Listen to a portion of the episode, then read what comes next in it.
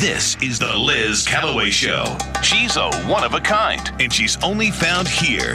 The new conservative alternative. WTKN Talk 94.5. Okay, let's do it. Our morning show knows exactly what it stands for. The Liz Callaway Show, the right local morning show. Right now. Good morning and welcome to the Liz Callaway Show with Nick Summers on May the 4th be with you. It's 707. Stop. You're not even a Star Wars fan. I know I'm not. I have no clue, but I can't help it. Uh, Name me one Star Wars character. One. Chewbacca. Oh, okay. All right. Is that good? Yeah, you're fine. Okay. I qualify. I qualify.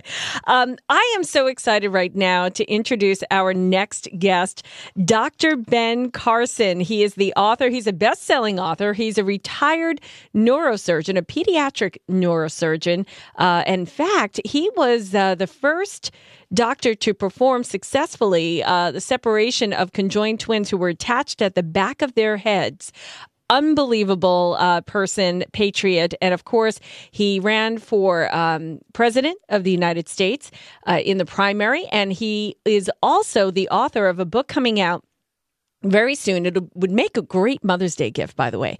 Created Equal, the painful past, confusing present, and hopeful future of race in America. Joining us right now is Dr. Ben Carson. Good morning. Good morning. Glad to be with you. Thanks I- for having me. I am so happy to have you, and I don't re- I don't know if you remember. Uh, I've interviewed you a couple of times. Once at No, the do market, remember. co- you do remember? Absolutely. Oh my god! Wow. I told you he Liz. has a great memory. I, I I met you over at the Market Common in Myrtle Beach, and you had come to my office at the radio station that I used to work at, um, and we chatted in person as well, and then we talked even after that. Um, I I just um, uh, we admire your work so much, especially I do. I speak for myself, but uh, you know, you were you did serve as the secretary secretary of housing and urban development as well from 2017 to 2021. Um, there has been so much that has happened, and and and now that uh, this leak from SCOTUS has happened, maybe you would like to comment on that first because you have been upfront and personal with life hanging in the balance, especially in in babies. What do you think about what has transpired? Uh, first of all, with the the fact that it was a leaked uh, draft of a uh, Supreme Court justice. Well, obviously, the, the leaking is an abominable thing, and it, it shows where we've come as a nation. We have people who, you know, disregard some of the sacred trust and just believe that their point of view is the only thing that's important. And we see that manifested in, in media in a lot of places where people do not want to hear opposing voices. They just want their point of view put through. And uh, it's a dangerous uh, spot that we're in right now in our country. And I hope that uh, the right thing happens here. There's no question that something as important as life or as the taking of life should be in the hands of the people, uh, not in the hands of a bunch of unelected judges. So I think that's the issue that we're facing. Do we want unelected judges making these kinds of decisions, or do we want the people and their representatives making these kind of decisions? Absolutely, and I and I heard what you're uh, saying in there, and when you started uh, talking about the leak, is that this is almost a way to um, stop free speech on this topic. You know what I mean? It, it was almost like when you have a leak, it's someone who's trying to control um, speech as well. So it's like almost like a free speech issue also in there. And one of the things that really outraged me was the conversations that and the sound bites and the tweets that we've heard over the last 24 hours. One of the um, headlines that really got me um, was this one from USA Today that said people of color, the poor, and other marginalized people to bear the brunt if Roe v. Wade is overturned. Uh, it was written by a woman. It was uh, obviously an opinion article. Nada Hassanein wrote this article. And um, how do you feel about it being characterized as an attack on people of color and and poor people, especially in the South, that will be impacted if this yeah. does come to be true. Do you find that to be a racist characterization or just misguided? Well, you know, obviously, uh, these things need to be put in context. Uh, maybe people should learn where parent Planned Parenthood came from, and Margaret Sanger, and the mm-hmm. fact that uh, she believed in eugenics and getting rid of certain people, particularly uh, minorities. She was, in fact, a hero in Hitler's Germany and uh, wanted to get rid of uh, black people, Hispanic people, and that's why Planned Parenthood clinics appear in a very disproportionate number in those neighborhoods.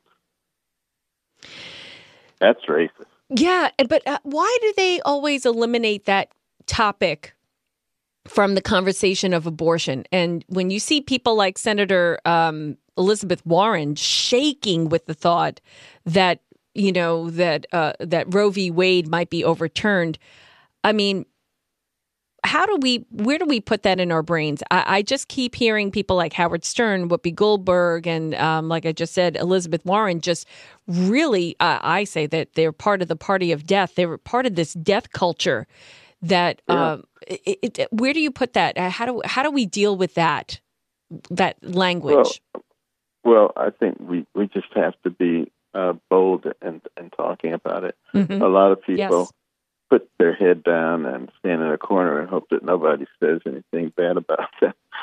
My gosh, I was talking really, about that all morning. Yes. Yes, please tell us not, more. And not really thinking about the importance of life.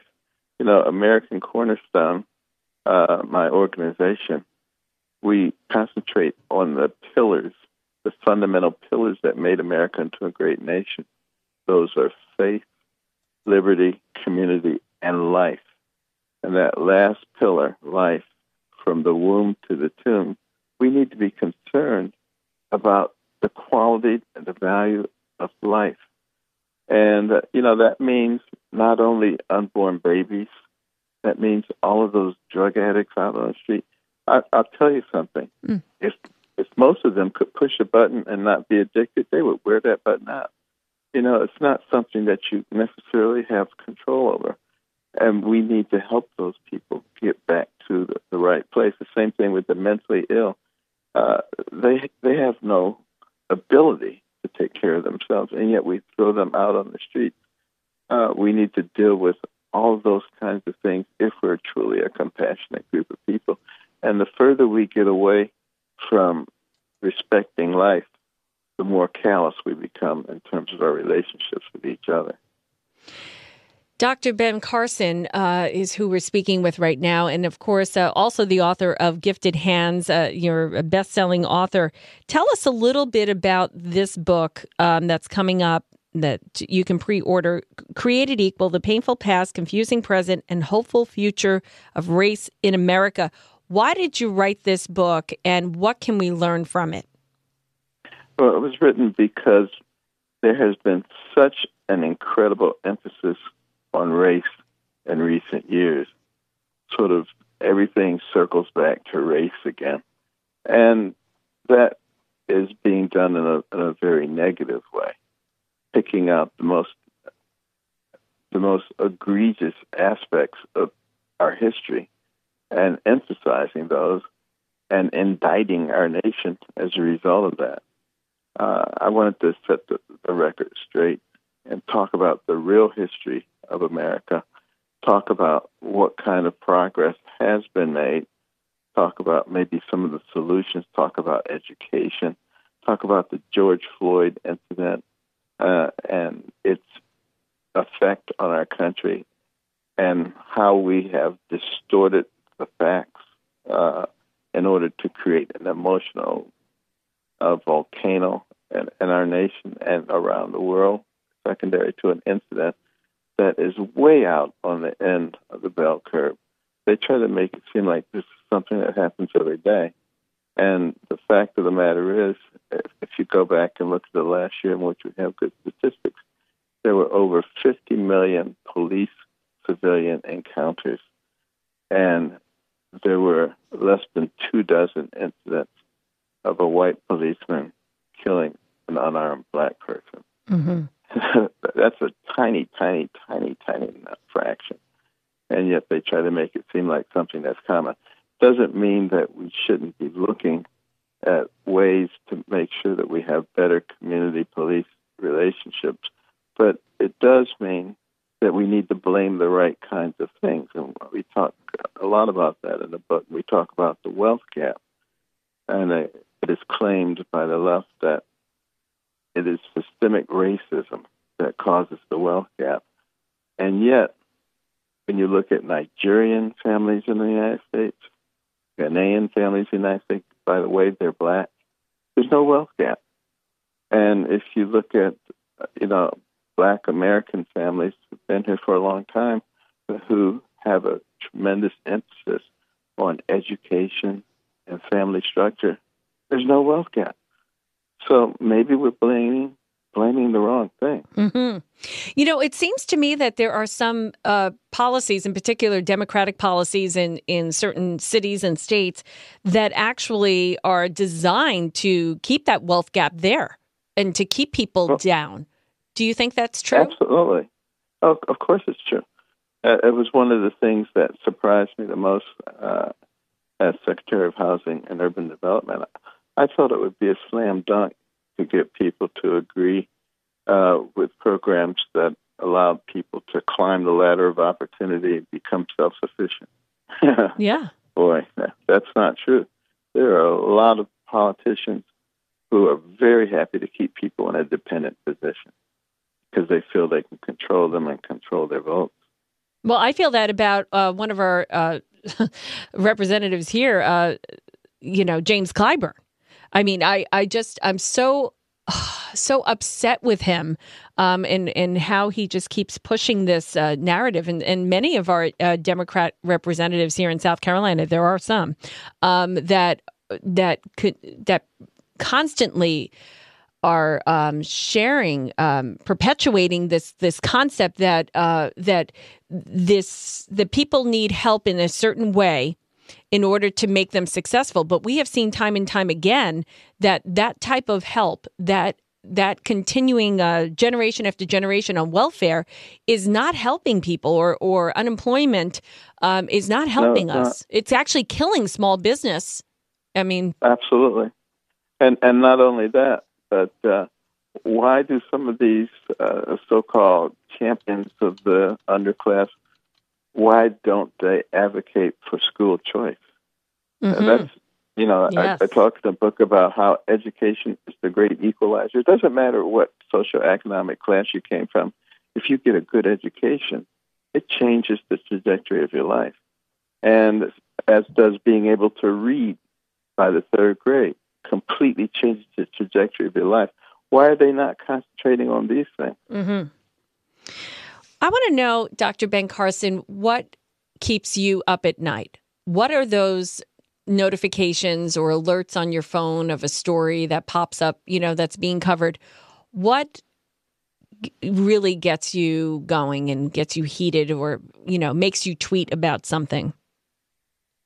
The loss of freedom mm. in America and the fact that so many people don't even recognize that our freedoms are being lost.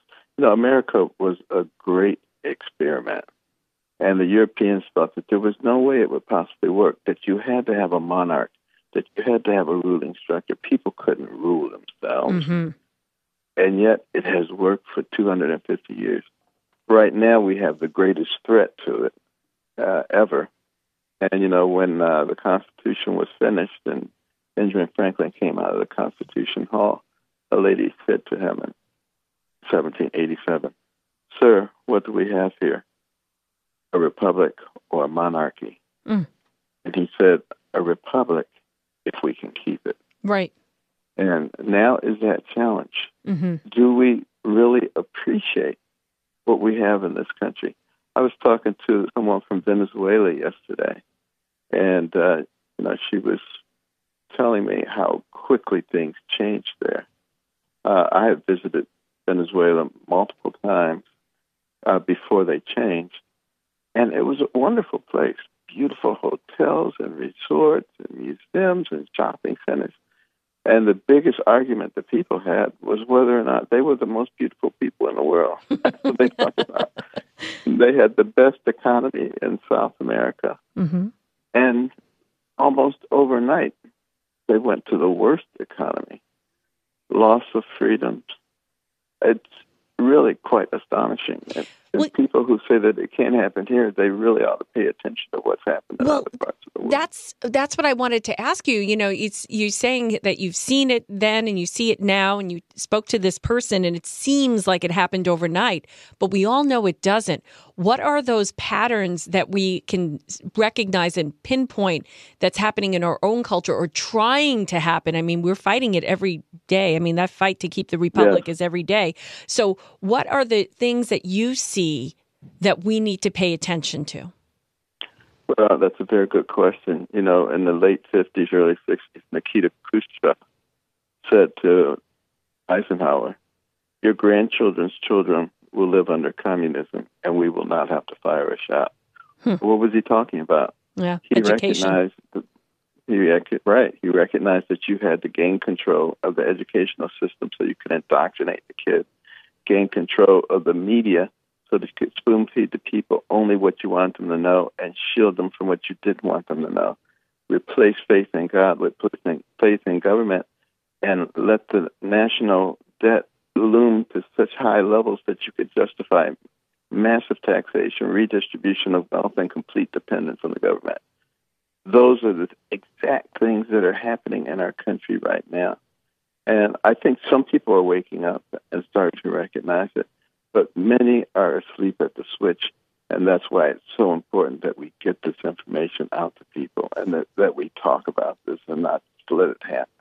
I had a conversation with a woman who's a, a woman of color. She's a, a Democrat.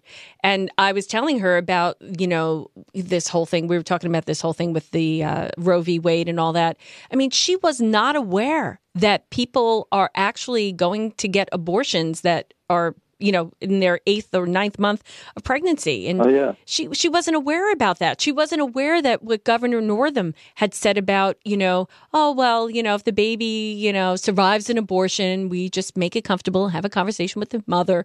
Oh, she's like what? This is evil. I said well that's your party. You know? And like you said people turn away and they don't look at it but they ha- you have to force them to talk about it and look at it And and you look at how things have migrated. You know, a few years ago, I was in South Africa, and we were at a conference, and one of the speakers was the head of the ACLU. Was talking about how wonderful they are, how they speak for those who can't speak for themselves. So at the Q and A session, I said to them, uh, a lady came to me. She was 32 weeks pregnant. She was on her way to Kansas to get an abortion uh, because it had been discovered that the baby had a neurological problem. I managed to convince her not to get the abortion. The baby was born. I operated on the baby. It was successful. oh my and gosh she loves that baby, and she's so glad she didn't kill that baby. I said, Would you speak for that baby? That baby is voiceless and has no one to speak for. He wouldn't answer the question. And later on that evening at dinner, I said, Let's continue the conversation. I say, You know, I operate on little babies that are 26, 27, 28 weeks gestation less developed than the one that we were talking about. And yet, the one that's in the safest place they can possibly be and is further developed, you can't speak for that one. I said, Can you speak for the other ones that are already out of the womb? He said, Oh, yeah, no problem. Mm. I said, You know, that doesn't make any sense. And he said, Of course it doesn't. And I realized that it doesn't. But I believe that a woman has a right to kill the baby until the second it is born.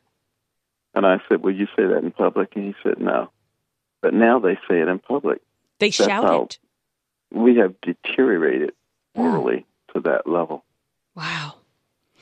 Uh, Dr. Ben Carson, these are uh, just a, such a powerful interview. I mean, my heart stopped when you were telling me that story. Um, I have to ask you before we run out of time, because things are really just moving so quickly here, and um, and you know we talk about it, but I want to ask you about uh, President Donald Trump when you were uh, in the administration. What surprised you the most about him and about what his where his heart was on on issues. What what did you want to share? Some insight. Well, uh, you know, he has a tremendous amount of compassion for poor people and for minorities, and you saw that reflected in his policies. And he didn't go around beating his chest about it and talking about it, but he believed that a, a rising tide floats all boats, and you saw the results the lowest unemployment numbers ever in minority communities. And the ability for the historically black uh, colleges and universities to get funding without coming to Washington to beg every every year. You know, uh, looking at people who are inmates and how do we get them on a different trajectory by going into the prison and giving them some education and some skills and an actual job so that when they came out, they didn't go back to the same environment that got them there in the first place.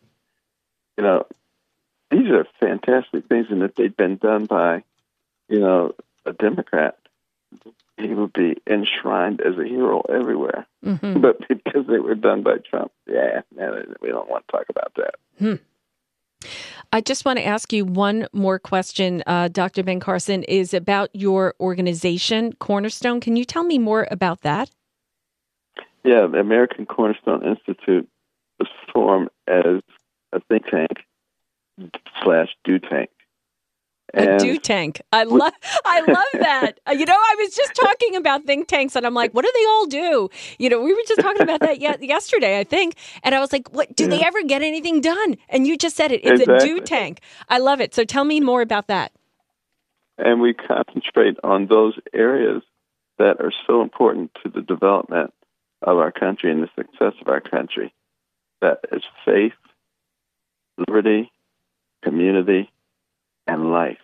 Mm. And we have multiple programs uh, to enhance those areas. Uh, AmericanCornerstone.org, you can read about them. There are multiple uh, conversation series there, multiple op eds, multiple television appearances, and conversations. And we also have a, a part of the program called Little Patriots, uh, where we try to teach our children uh, the real history of our, of our country the basis of our success. success. Um, warts and all, we don't try to hide anything. And uh, it's a free online program. It's mm. free because we've had wonderful supporters who underwrite the program. And we've got a children's book called Why America Matters. We have another one coming out shortly, Why I Stand for the Flag. We have another one coming out after that about free speech. And there's a little eagle called Liberty Eagle who's for access to our guide. And we emphasize the fact that Liberty Eagle has two wings, a right wing and a left wing. Mm-hmm. Can't fly with two right wings, can't fly with two left wings, but when they work together, can soar majestically. And we have to start thinking about how we can work together in this country. And a part of that means that we have to talk to each other and we have to explain what we mean. A lot of times, if you go and talk to one of these young radical people and ask them, you know, why do they believe certain things, you'll find that it's very shallow. Mm-hmm. And if you, you know, instead of attacking them, just get them to discuss that and talk about why you believe what you believe. It frequently has a, a powerful uh, important. You know what? Th- that seems like the things that we should be talking to um, people who are running for office because some of their reasons are very shallow for what they believe in, and um, and they don't even they're just saying stuff to get elected.